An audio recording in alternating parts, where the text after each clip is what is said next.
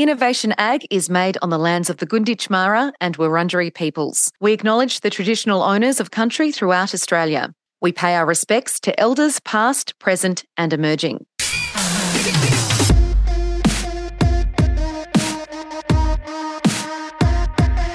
We are now just starting to see the Bureau of Meteorology officially say the millennium drought never ended. We're going to have a doubling of our population in the next 30 years. Where's the water going to come from? What's the best use of the land and the assets? Those who adapt successfully to climate change will have unbelievable understanding of their local context. We really need to think about the community, the environment, the economy as being synergistic and working together. Hello and welcome to Innovation Ag, brought to you by the Victoria Drought and Innovation Hub. I'm Kirsten Diprose. Last episode, we looked at innovation systems in agriculture on a large scale at the national and regional level. And if you haven't listened to it, I recommend hearing that episode first because it really explains what innovation systems are. But basically, an innovation system is structured around the flow of information and technology to actually turn an idea into a product or a service or a process. So, can we have innovation systems on a much smaller local scale? In many ways, I suppose local systems are easier to create than national ones. Communities are often already connected and networked. But on the other hand, resources and capacity in local areas might not be adequate. Instead of being all academic about this, we're going to look at local innovation systems specifically through the lens of climate adaptation. How are local water corporations, local government, scientists, and community groups working together to offer effective solutions? We at the Vic Hub basically did our own test of this.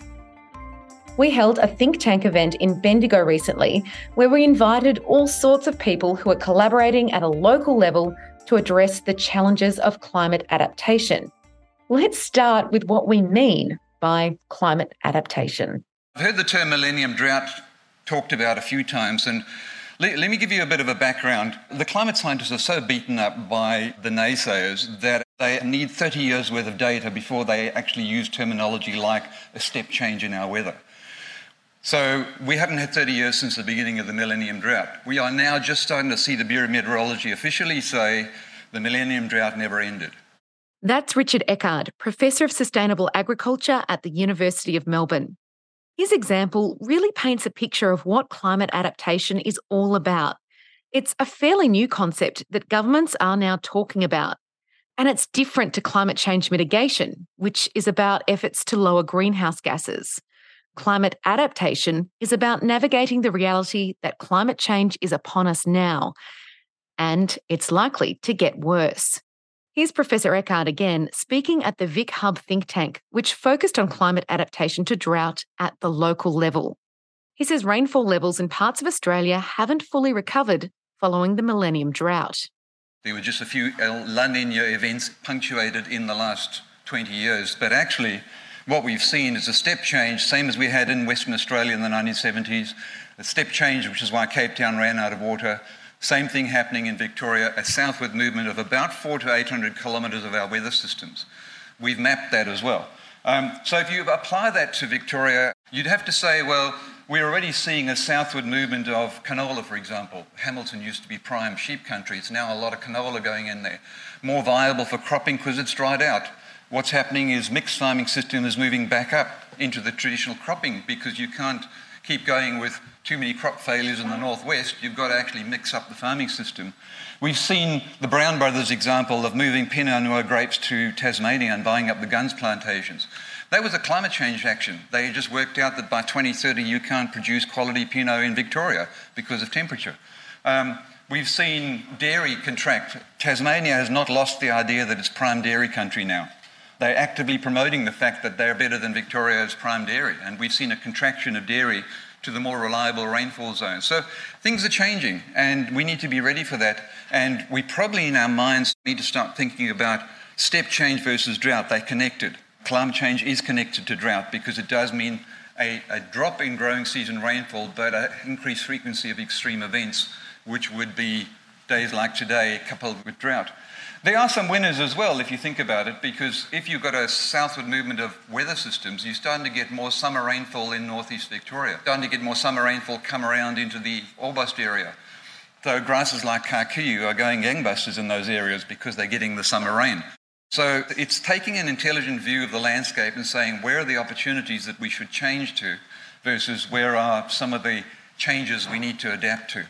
What makes climate adaptation so hard is the level of uncertainty about what's even going to eventuate. We know that Victoria has warmed 1.2 degrees already, and the availability of fresh water is likely to become a critical issue if no adaptation action is taken. So let's bring in Professor Rebecca Lester, freshwater ecologist at Deakin University, and she's also the lead knowledge broker at the Vic Hub. My research is fundamentally about what the impacts of climate change will do to the things that we value within ecosystems and within communities. We also actively investigate what are the attributes of freshwater systems that could contribute to adaptation. And so, this is a little piece of work that we were doing to investigate the possibility that freshwater plants and algae may actually be an alternative to a reasonably well publicised red seaweed to feed to cattle to be able to reduce their methane emissions, for example. And um, while it's pretty early days for that work, I can suggest that the impact is not quite as stark. The Asparagopsis seaweed is extremely effective but there are some plants and algae that do have quite useful impacts, and, and so that's hopefully something we'll explore a bit further. Quantifying the costs and benefits of taking action or no action when it comes to ecosystems is another key focus of Professor Lester's work. So this is a piece of work that we did with the Commonwealth Environmental Water Holder, where we're able to assess what differences the environmental watering that they're undertaking might make to the ecosystems that they're attempting to maintain or restore, and then to be able to extrapolate that in space and time to be able to compare to a, a watering scenario to a no watering scenario. And that provides the ability to quantify the benefits that are associated with that particular management action in that case. We also develop tools that can facilitate decisions. So, this was a piece of work that one of my master's students undertook, and he's developed an interactive online tool that enables farmers in the Corangamite CMA region to be able to look up their own properties and to be able to see what happens if they are interested in fencing off their riparian zones. So we've included fencing costs and revegetation costs, but then we've also got things like the amount of carbon sequestration that we expect to generate with planting out that riparian zone and what the change in the production for that particular property might be. So these types of tools enable people to have more information to make the best decisions that are appropriate for their own circumstance and to understand how these types of things will actually affect them personally on their own property. And then finally, quite a bit of the work that we do is looking at what future climate projections could be. What do we expect temperatures to look like? What do we expect rainfall and therefore stream flows to look like? And then how is that going to be able to support or not support the various different organisms or the community values or the economic values that we have within those systems? And how effective are some of the adaptations that we would choose to be able to address those impacts. So that provides us both with the ability to understand which adaptations may be most effective, but also to see whether there are synergies or trade offs between areas that can sometimes be thought of as being in competition with each other. Whereas I think we really need to start to think about the community, the environment, the economy as being synergistic and working together. In other words, in climate adaptation, you can't just take one aspect, such as the science, and then throw away all the other parts. Ultimately, it's about sustainable regional development. But there's also a saying about never wasting a good crisis. And so climate adaptation provides us with the opportunity to rethink how our regional communities operate. So traditionally, our communities have often had a single or maybe two focal industries. That's often agriculture, perhaps mining, and in many cases, we've seen trends of people tending to leave regions. Factors such as global commodity prices, water reform, climate variability have tended to increase the variability of those regional communities. So, renewable energy, for example, is a really wonderful opportunity because It provides farmers with additional income streams. It provides the opportunity to be able to attract our energy intensive industries into regions and to diversify that economic base. And it also provides us with the opportunity to grow our manufacturing base, which we know during COVID we would have liked to have seen more onshore manufacturing and perhaps some slightly less disrupted supply chains. So, value add opportunities exist for commodity driven agriculture, and we'd like to be able to take advantage of the wonderful quality of Australian produce and to be able to find competitive advantages arriving from that quality. So, by developing local innovation precincts, for example, in regions, is one way that can be achieved. By identifying a location for a concentrated and coordinated investment that would bring together all of the resources that was needed by such industries. So, that could be renewable energy, high quality, high reliability water, logistics, transport links, access to innovation partners via connections with universities and other research providers. And so that is likely to drive local investment into a sector that fits in the existing identity of that region. So, in short, I think there's a huge opportunities that can come with the challenges of adaptation to climate change and to drought if we're able to approach that thoughtfully. Now, as Rebecca Lester mentioned there, this is really where the local innovation systems come into play. While state and national policies might frame the action, every community and every environment is different. A great example of adaptation comes from the Wimmera in Victoria's West. It's a wonderful story of innovation in water and irrigation. And while largely successful, there was one adaptation outcome they hadn't quite expected. I married into the family farm in 2000, so my introduction to dryland farming was very much around the millennial drought for the first 10 years. Meet Caroline Welsh, a farmer at Berriwillock, and speaking here at our event, also as the Deputy Chair of Grampians Wimmera Mallee Water. Most of the water that Grampians Wimmera Water deals with comes from the Grampians systems and the Grampians area. The expectations is certainly in our region that we'll get less rainfall, and if you've got a certain percentage of a decline in rainfall, you can expect that the percentage change to stream inflows is much higher. So reduced rainfall means even more reduced inflows, unfortunately. Our long term 200 gigalitres is kind of what we'd expect to receive. And since 1997, we're actually getting only about 85 gigalitres of inflow into our region. And from our farm, that probably means that we had the millennial drought. Since the millennial drought, we've had a couple of wet years, but we haven't really ever got back to the stream flows or the rainfall that we experienced prior to that 1997 period. Thankfully, Water authorities, we're pretty good at planning. We've been very good at getting some government funding and assistance. And what we've done is piped a lot of our systems as much as we possibly can. A lot of that eastern part of our region, we used to get a channel delivery once a year. Water would channel would arrive from an open channel system all the way from the Grampians, almost all the way up to the Murray River, which was obviously hugely inefficient. We piped the northern part of that area in the early years. And then we had a huge program during the millennial drought, which was the Wimmera Mallee pipeline, and that saved 103 gigalitres of water. One of the good things about having a really inefficient system, like an open channel system that runs for miles and miles, is that you can save a lot of water. And it's also made pretty big changes to people who are receiving water on farm rather than just, you know, a big dam fill once a year. All of a sudden, we get year long water availability which really changes how we can manage our farms. We get a much higher quality of water. We used to source our water from a range of different options. Grampians water is really high quality and it's a very reliable supply now that it's from pipes.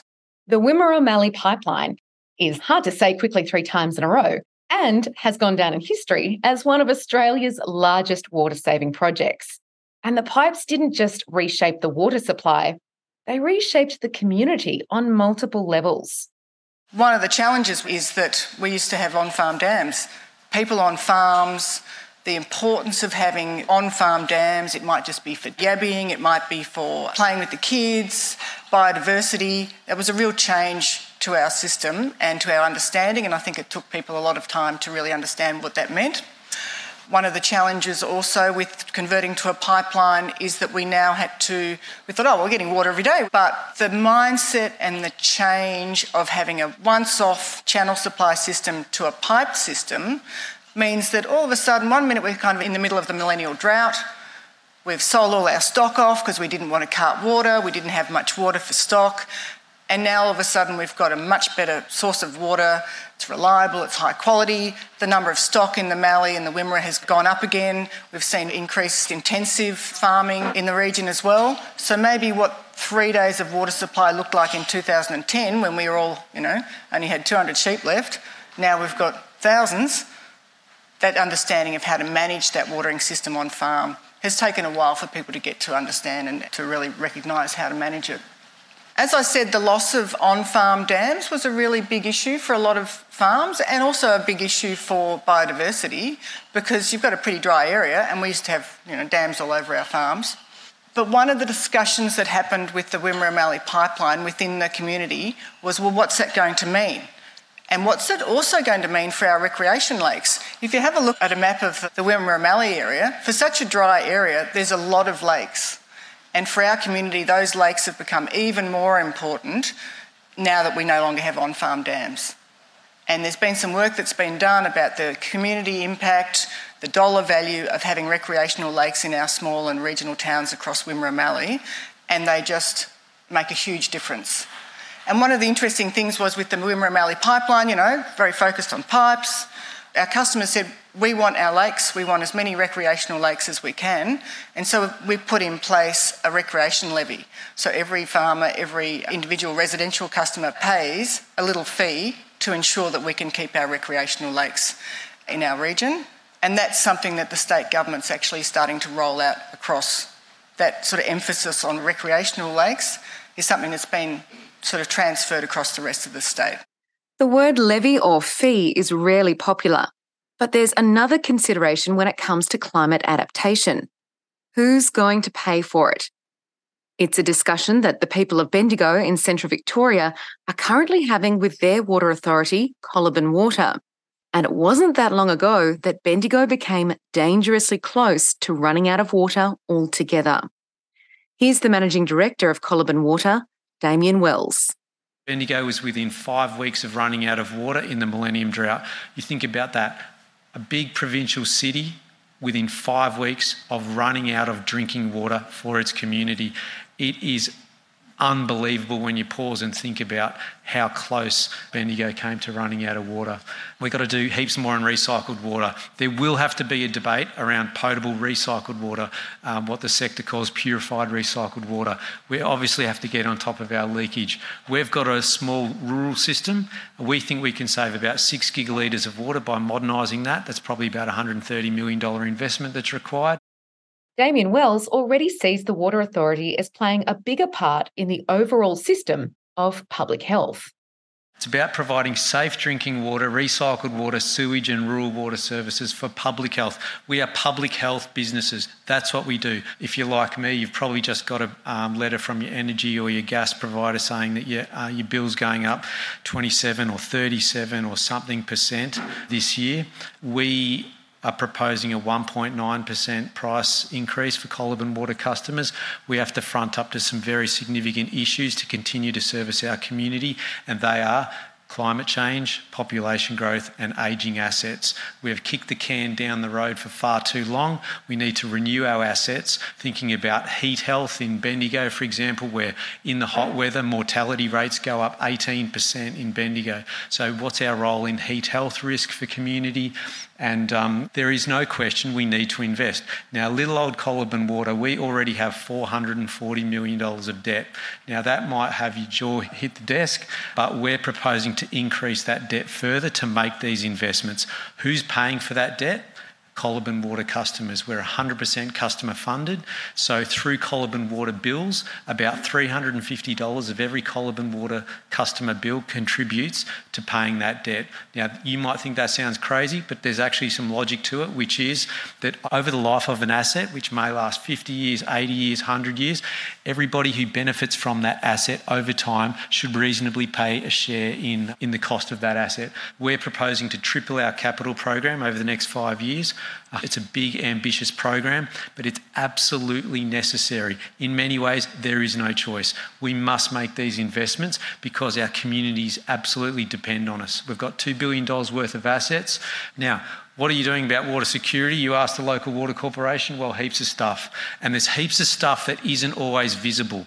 And I think some people may sit out there sometimes thinking, ah, oh, these idiots, they can't think of anything. They're not thinking about this, not thinking about that. Well, we've got some pretty sharp minds in the water sector who are thinking about a lot of things. I mentioned uh, treated water storage, that's about drinking water closer to your customers, more resilient networks, um, integrated water management, that's partnering with local government, planners, everybody to think about about how we can manage um, better the rainfall that we do get, how it works through the community. Groundwater will be part of the picture. Those who adapt successfully to climate change will have unbelievable understanding of their local context. Every single town, we have a town vision for every single town. We know what the water sources could be to support that town. We understand the supply and demand curve. We're seeking to work with local government to influence settlement patterns. Where the water's just not going to be there, we're talking with local governments about what their future growth might be uh, in, our, in our region. Um, managed aquifer recharge. When it's wet, what water can you grab and actually re inject into groundwater aquifers and pull that out at a later date when you need it? And it's not new, it's done all around the world, it's done in Perth. I mentioned regional growth. We've got digital meters. We'll nearly have about a 95% penetration across the whole Coliban Water customer base with digital meters within the next 18 months. That means that everybody at the household level their water is being measured about, about once a minute or so in terms of use. Where those digital meters exist, we already have our contact centre staff ringing people to say, hey, you've got a spike in your water use, we can see it, have a look around. And people are finding leaks, people are finding their kids went out the side of the house and turned on a tap and walked away. Um, people are finding all kinds of things, and ultimately, we'll have a graphic user interface available on, on an app to put the power in people's hands on that. And obviously, this connectivity issue, grid, how do we make make sure that we can draw on water from a whole bunch of different sources when we need to. We have to be in front of it. We don't want to be in that five week position again. We just experienced some of the biggest floods in living memory in this region, and that was heavy and that was tough. And there were some fantastic resilience investments that happened after the 2011 floods, which paid dividends in, um, in the 2022 October flooding. And I think there's some instructive lessons there about how you can get ahead of it.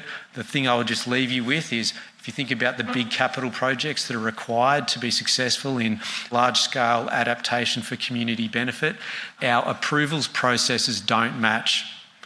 You're going to run out of water before you've built the thing because you couldn't get it approved. I don't say that facetiously. I think we need to mainstream climate adaptation projects as having a smoother approvals pathway so that we can serve our communities because our communities will not thank us when we aren't ahead of it because we didn't get the project approved in time.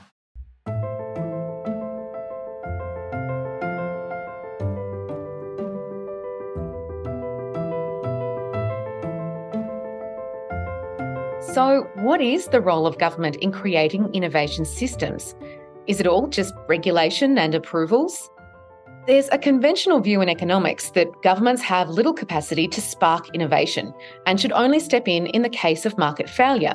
But the people we had on our think tank panels were arguing the public sector can actually play a critical role in innovation.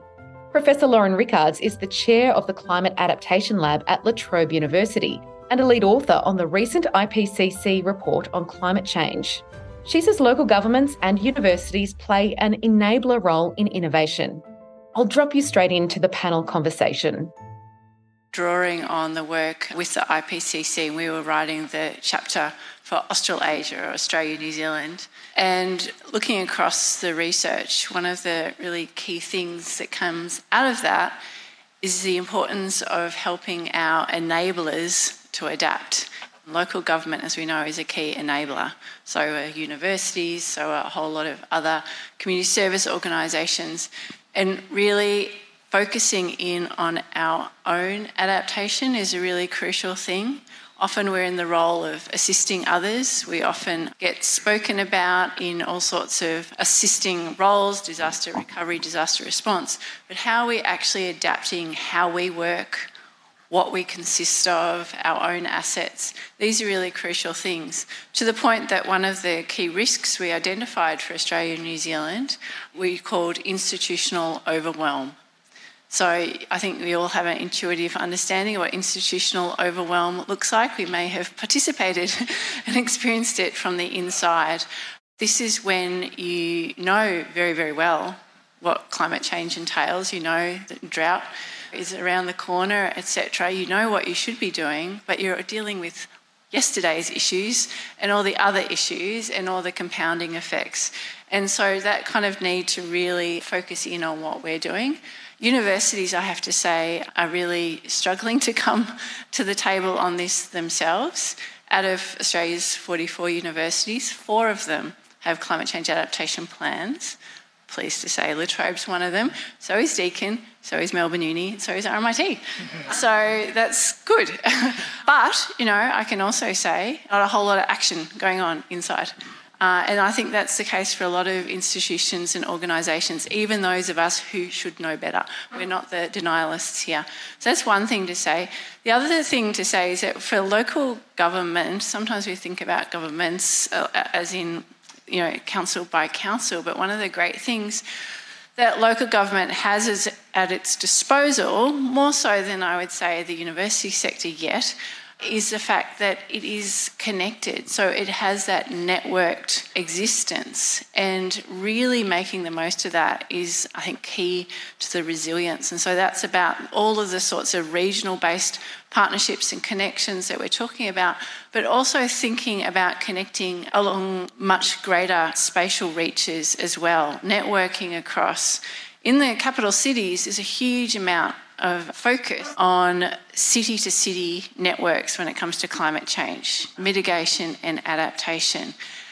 We don't see that so much around local councils in rural and regional areas, but there's no reason why we couldn't have rural councils connecting from California, where we know there's a lot of synergistic responses to here, etc. So there's a whole lot of stuff that um, governments could be doing and are doing and connecting with those of us in other enabling roles who are also struggling with the same issues. We've already discussed the situation in Bendigo a little. Well, let me introduce you to one of these local government enablers in the region. It's Deputy Mayor Jennifer Alden at the City of Greater Bendigo. When I came onto council seven years ago with a farming advisory committee, I decided to put my hand up to chair that.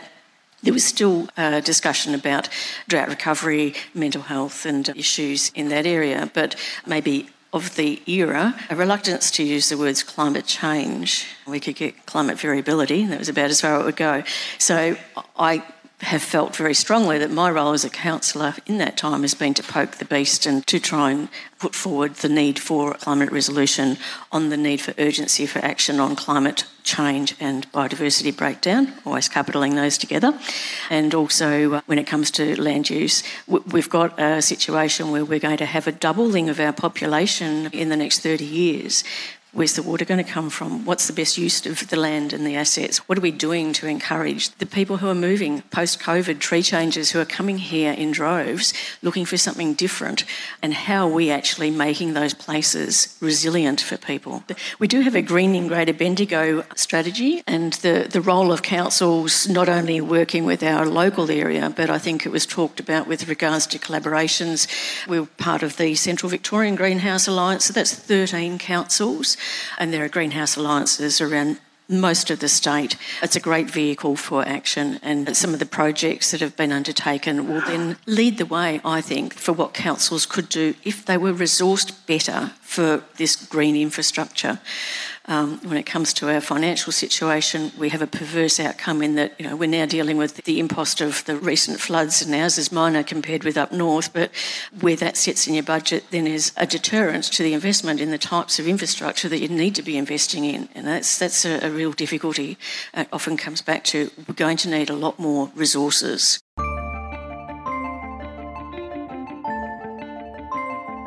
Funding, resourcing, and capacity building are often cited as barriers to climate adaptation. And short term funding can also be a problem. You know, building a program and making connections only for the funding to end after a year or two. And this is where the innovation systems come in, collaborating and pooling resources and skills, especially in rural areas, to plan for the future.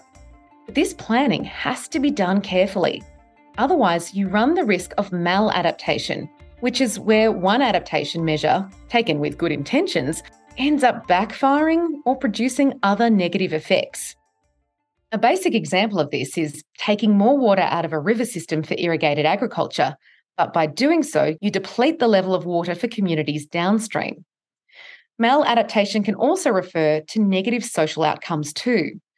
That's why making sure all the voices are in the room when planning for climate adaptation is so important. The Victorian Government actually funded the development of six regional adaptation strategies, which were released in late 2022. Donna Cayetania helped put together the Adapt Loddon Mallee strategy. The purpose of these were to take place based approaches to adaptation because you know understanding of place is really critical to define adaptive capacity and then take targeted action. The Adapt Loddon Mallee program, while the strategy is an output of the program, I think the more key outcomes from the program were that we were able to develop partnership approaches with local government, our partner agencies, and real grassroots communities. And over 40 projects and programs were delivered over those four years. And I also want to say that they were bookended by Black Summer and the floods, and that we've had COVID and storm events in the middle. So the fact that our communities have been able to respond in such a proactive way has been really incredible and a demonstration of how much willingness to act and actual strength there is in communities. And while I know that the word resilience gets bandied around a lot, and to be honest, some communities are sick of hearing it and have started using the word resistance as well, which I actually really like, especially for our traditional owner groups and young people. They're talking about climate resistance rather than resilience. It's been a really fantastic four years working with local governments, partner agencies, and communities to really strengthen that capacity on the ground and take a framework that kind of is around building knowledge, not just in communities, but for government as well. Just some of the key things that we learnt through that process because it really was a learn by doing process. The things that people are really concerned about are things like impacts of drought on cultural heritage, green spaces, biodiversity, the local agricultural communities, water bodies food and water security, the impact on people's health and well-being, also, you know, housing, which is a much bigger wicked problem that we've got in our country at the moment. The enormity of the wicked problem of climate change means that we really need to take partnership approaches to tackling climate change. When we're talking about local government, in our region at least, we're working across 10 local governments, and there's also equity fluctuations in local government. So there are some local governments that are really poorly resourced that might not even have a sustainability officer on staff. How can we work with local governments to strengthen their capacity to respond in a changing climate? Donna says the key to enabling local action is building trust and relationships. I might use as an example our work in with our local mobs. So, the Loddon Mallee region is very fortunate to have the largest representation of Aboriginal people in Victoria, and we've got 16 local mobs and a couple of formally recognised traditional owner groups such as Djara and First People of Mallee. But often, as government, we're told to kind of engage with traditional owners, and it can be quite tokenistic and tick boxy because government timelines don't actually match up with cultural timelines. Things take time. You need to build trust. So, a really great outcome of the four years of this program is just really happened in the last 12 months where we've been able to develop those trusting relationships enough with our local traditional owners so that Djara, for example, we were able to fund through our program to develop their own climate action strategy. So that was to pay for a staff member to sit in the organisation and develop their own climate action strategy.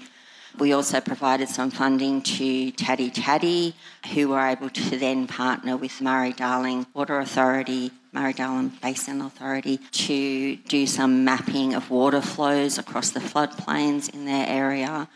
And also work with the First People of Millewa-Mallee, who partnered with local organisation Food Next Door and Regenerative Communities, feasibility study called Planting the Seed, and that was about looking at Indigenous food crops as a way to kind of drought proof the Mallee's local food systems.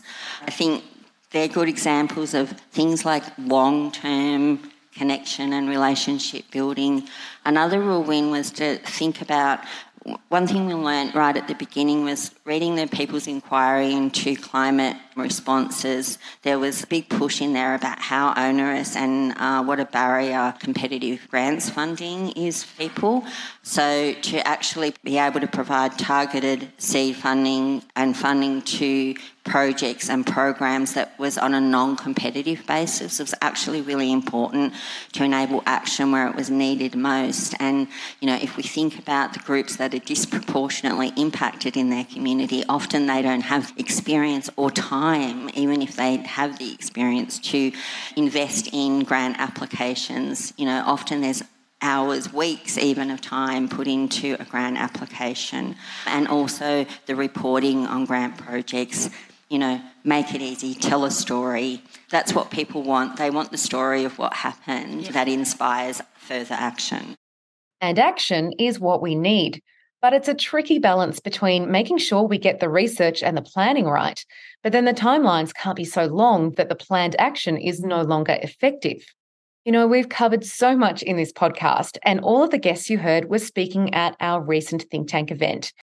And this podcast is really just a taste of that. So if you want to watch the videos or read the research, then go to the Vic Drought and Innovation Hub website and head to our In Focus page. There is so much more there.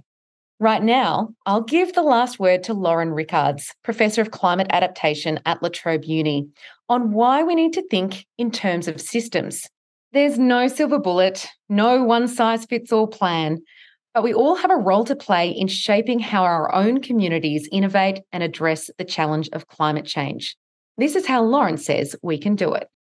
What we're talking about is the need to walk and chew gum at the same time. We're going to need to be dealing and thinking about a whole range of different climatic related stresses at the one time.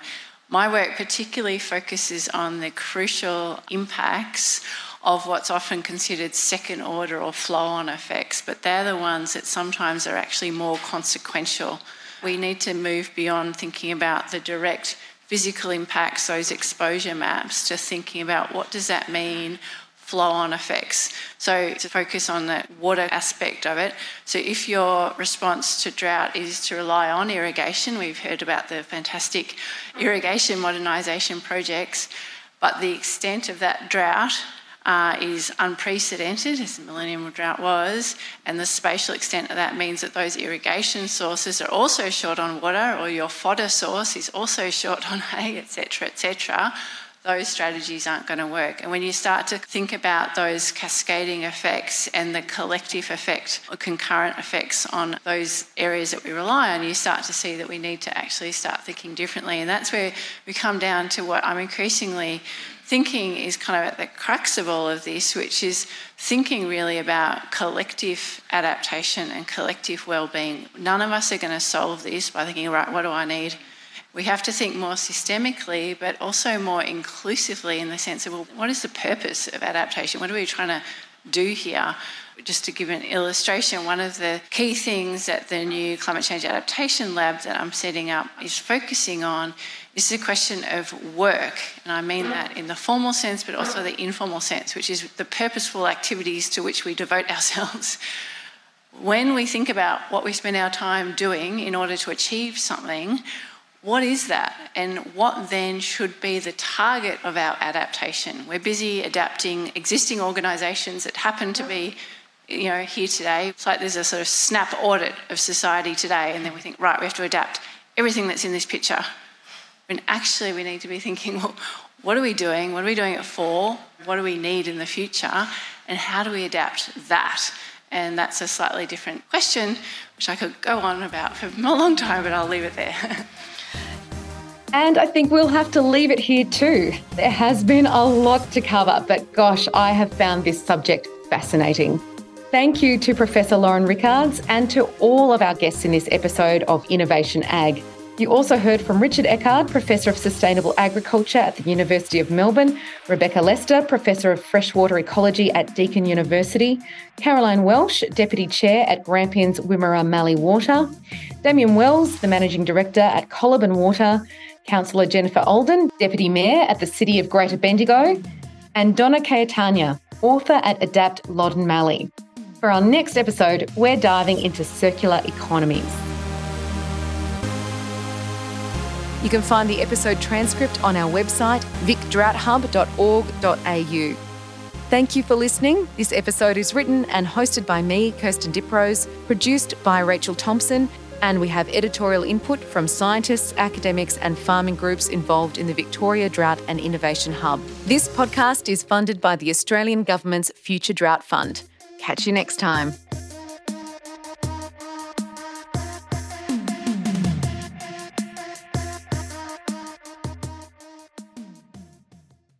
Wimmera Mallee Pipeline, Wimmera Mallee Pipeline, Wimmera Mallee Pipeline. I did it.